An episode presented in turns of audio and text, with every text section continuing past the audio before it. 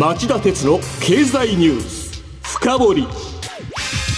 皆さんこんにちは。番組アンカー経済ジャーナリストの町田鉄です。こんにちは。番組アシスタントの杉浦舞です。今日も新型コロナ対策をして放送します。さて今日のテーマは？EV と脱炭素の切り札はこのスタートアップか。パワー X 社長兼 CEO 伊藤正弘氏に聞くはい、えー、早速ですが杉浦さんクイズです、はい。世界が目指す脱炭素社会の実現に欠かせないものといえば何がありますか？まあ、一つには EV 電気自動車の普及というのがありますよね。あの私も EV を買おうかなと検討したことあるんですが、うん。実際充電場所も少ないですしちょっと遠出するのにはまだまだ不安がありまして結局先送りにしてしまいました。なるほど確かに EV の普及には高速充電システムネットワークの全国的な整備が欠かせませんよね、そして、えー高速充電システムには高性能の蓄電池が必要です。まああとえー脱炭素にらむと洋上風力で発電した電気を運搬するタンカーなんかもあれば鬼に金棒でしょうかね、今日この番組のゲストにお呼びしたパワー X の伊藤社長はそんな高速充電システムや電気運搬用タンカーの開発製造を後押しする高性能の蓄電池の開発製造を目指すスタートアップの経営者創業者経営者です。ワクワクするような時代の変化を予感させるお話を聞かせてくれるんじゃないかなと僕は期待してます。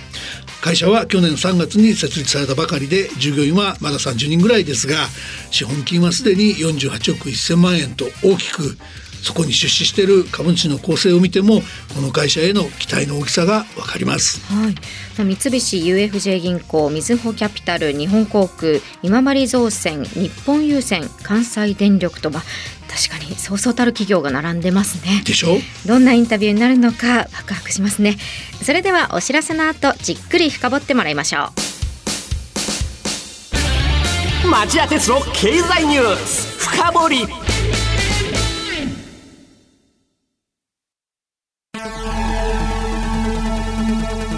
番組アンカー経済ジャーナリストの町田鉄ですアシスタントの杉浦舞です。金曜日午後4時からは1週間の世界と日本のニュースがわかる町田鉄の経済ニュースカウントダウン午後5時35分からは経済ニュースをとことん掘っていく町田徹の経済ニュース深掘り。そして午後11時からはエコノミストにじっくり話をお聞きする町田徹の経済リポート深掘り金曜日にこの3本を聞けばあなたも経済エキスパートに早変わり。就職活動でも強い武器になりそうです。金曜日は忙しいあるいは聞き逃したという方も大丈夫。ラジコなら1週間いつでも聞くことができます。また公式ツイッター町田鉄の深堀三兄弟もぜひ検索してフォローしてください。激動する時代の中で確かな視点を持つためにも町田鉄の深掘り三兄弟ぜひお聞きください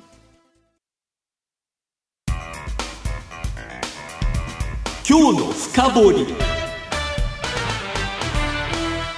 スタジオにはパワー X 社長兼 CEO の伊藤正弘さんをお迎えしています伊藤さんこんにちはよろしくお願いいたします。パワー X の伊藤でございます。今日はありがとうございます。いやこちらこそお忙しいとこおいでいただいてありがとうございます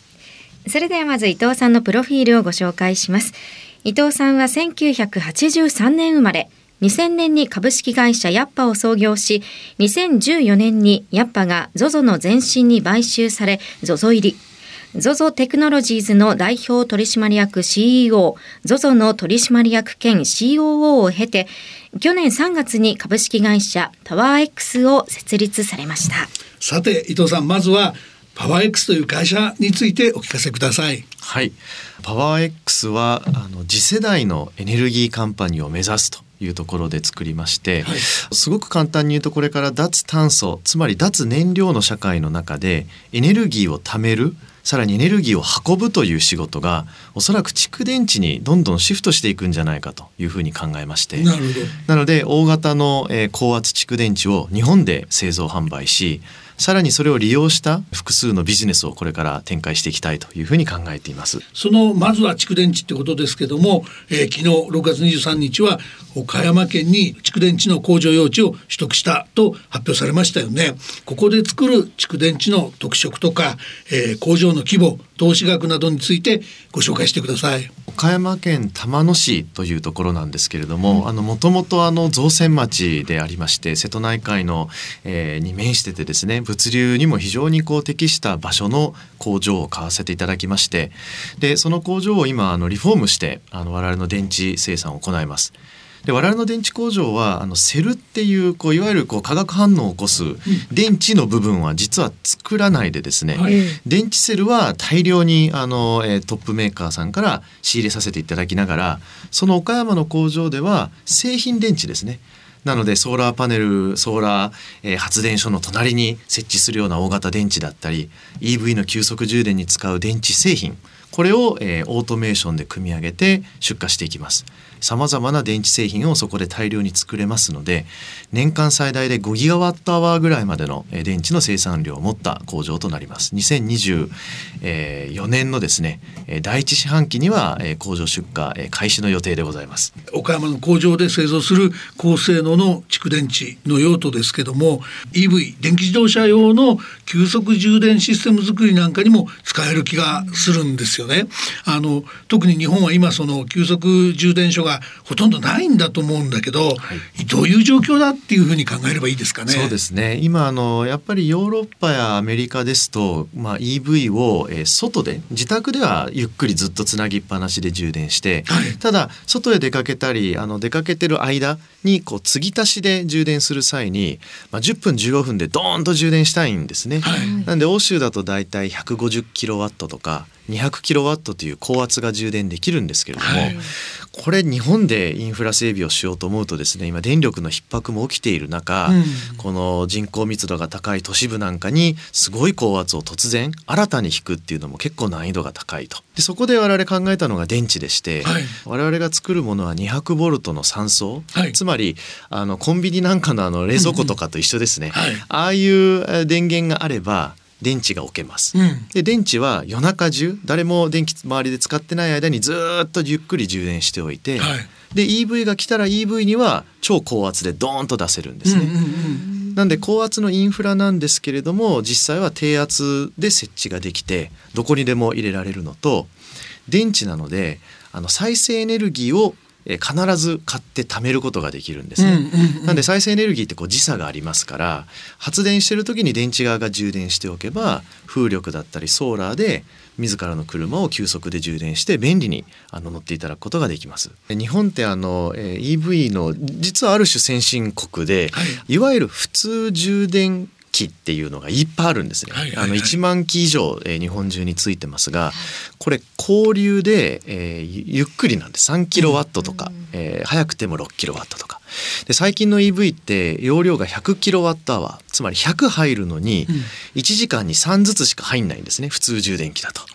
えー、1時間3%しか入りませんのでちょっと継ぎ足しには足りないんですね。なので高圧急速があのやっぱり欧州と同じように日本でももっと必要なのかなと思ってます。確かにあの高速道路ねサービスエリアとかでも充電待ちっていうのも見ますしやっぱり時間かかるっていうのはやっぱネックになりますもんね。まあ、1台あたりの時間を短縮するっていうのはあのインターネット携帯電話がですね 3G、4G、5G となりましたけど通信が速くなったのと一緒で多分こういうものも早く充電して、時間をなるべくセーブできるというところになんか大きな付加価値があると思います。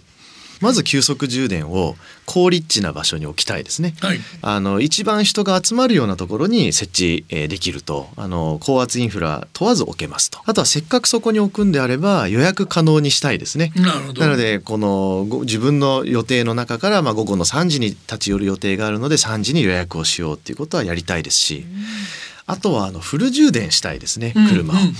であのよく今公共系のあの充電器ですと30分の上限っていうのがあったりしましてですね自分的にはもっと入れたいんですけれども30分で時間が来ちゃうケースがあります。なのであの我々の電池であればもう高圧でドーンと満タンにしていただいてですねあの使ってもらえるといいなとであとはまあ体験といいますかもう充電してる間の体験をこれからどんどん良くしていけるといいなと。海外ではあのラウンジがついてたりですね、はい、飲食店カフェと提携しているケースも結構多く見られまして日本でもこれからはどんどんそういう事例が普及するかなというふうに思います。ビジネスモデルとしてはどういう投資の仕方お金の集め方なんかしていくといいんですかね？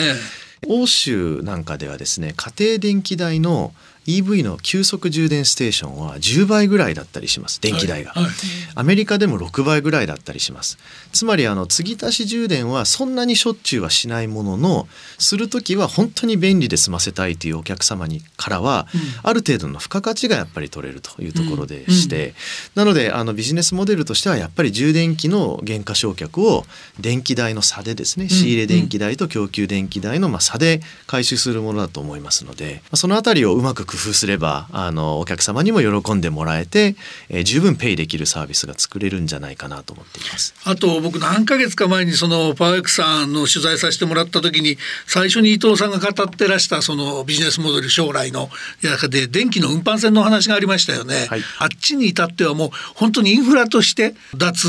えー、炭素の切り札になるんじゃないかと思うんですが。今までエネルギーは燃料ですよね。石油石炭さらに、えー、天然ガスのような。そういう燃料はもう日本には全部船が持ってきてます。電気を運ぶ船っていうのがなぜかなかったんですね。